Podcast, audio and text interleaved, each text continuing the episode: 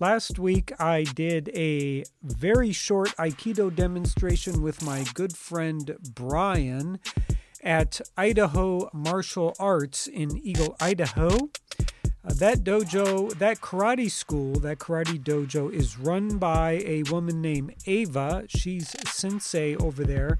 And this was her 25 year celebration, which is a milestone in any business, but certainly a great milestone in the martial arts. Uh, our Aikido movement, uh, Treasure Valley Aikido, Eagle Aikido, and Three Shapes Aikido, we all spent time renting uh, from Ava Sensei. So we have a nice relationship. She asked Brian to do a demo. Brian asked me to take falls for him. Uh, it was only 10 minutes, really.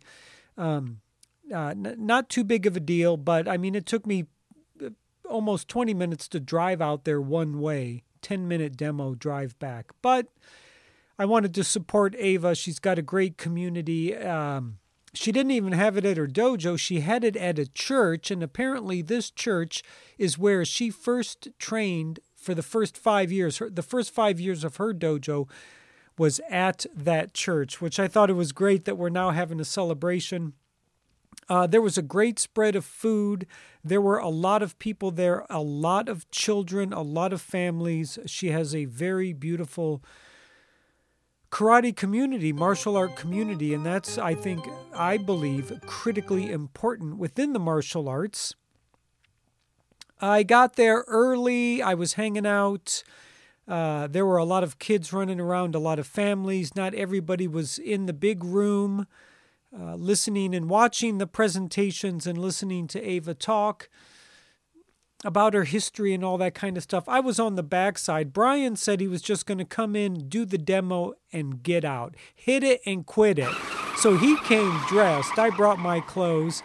Uh, that was there for about, I don't know, 20 minutes when, when Brian arrived, and then I went and changed my clothes. We're hanging out, just basically waiting for our turn to do the demo. I'm starting to connect with some of the kids around me and some of the families. Uh, there's a couple of mothers back there. They have like five children. One of them had five kids, one had four kids, which is like you could start a dojo with just their children. Uh, so I spent time talking to them a bit and, and, you know, got to know their kids a little bit. Uh, you know, I look like now I'm dressed. I look like a martial artist. You know, I have long hair and I don't have two hands. I totally stick out. So, you know, children are wondering what is actually going on. And uh, yeah, finally it's our turn. And the demo was great. Brian is such a phenomenal teacher. I can't wait to spend more time training with him. It was great to just take ukemi, just fall. I, I didn't say one word. and uh, I told Brian, I'm not I'm not doing anything. I'm here to support you in support of Ava.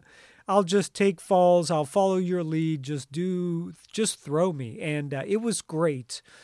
Uh, he's got deep chops, and it, like I said, it was just great taking falls. And he he gave a beautiful demo, and uh, then we were done. So I went out. You know, we went back out, and then the next crew cut, came up, and uh, you know there were a lot of demos going on. So uh, Brian and I kicked back for just I don't know, maybe a couple minutes, and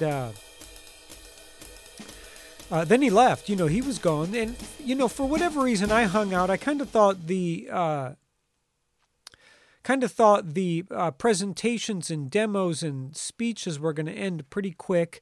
Uh, I just wanted to hang out because I started to just get a little rapport with a woman that was there, and she had five kids, two in the karate school, but then three were hanging out, and we, you know, we were starting to acquire a little rapport and uh, she was like, "Oh yeah, Aikido sounds great. That sounds like really cool stuff." And and uh, she's like, "You move really well, and this kind of thing." And then you know, just kind of connecting with their kids, and but mostly I was kind of hanging out by this table, watching demos and listening, and uh, and then I noticed that there's this like eight year old boy, maybe yeah, eight, maybe nine. He he he keeps kind of looking at me and I know he he's going to eventually ask me something. And then there was kind of a slower moment in the demos and the whatnot, so there was a lot more commotion going out in the hallway. There were people starting to sneak and eat some food, which I thought was great because I'll tell you what, I I was pretty hungry.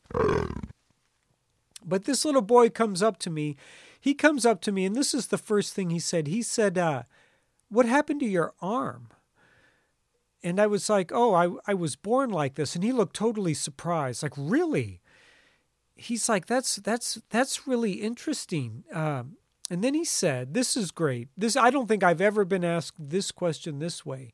He said, Do you like the way you are? And I said, Yes, as a matter of fact, I do. And he got even more excited. He's like, Really? He's like, really? Because I have a couple, which I thought was interesting. I have a couple friends who also don't have arms. I mean, who don't, who, who's missing an arm, right? This happens to me a lot. People say I'm missing an arm, but no, I, I'm, I, I'm missing a hand. I might not have two hands, but I'm fully armed. And, uh, and he said they don't like the way they are. And I looked at this kid. I was like, well, you know, it is very important I said, You must learn to like yourself. And he just started bobbing his head up and down, and the two mothers could hear me talking to him, and they were just like, Oh, yeah, oh, yeah. You could see their heads were bobbing too. They were like, Yeah, that's right, that's right.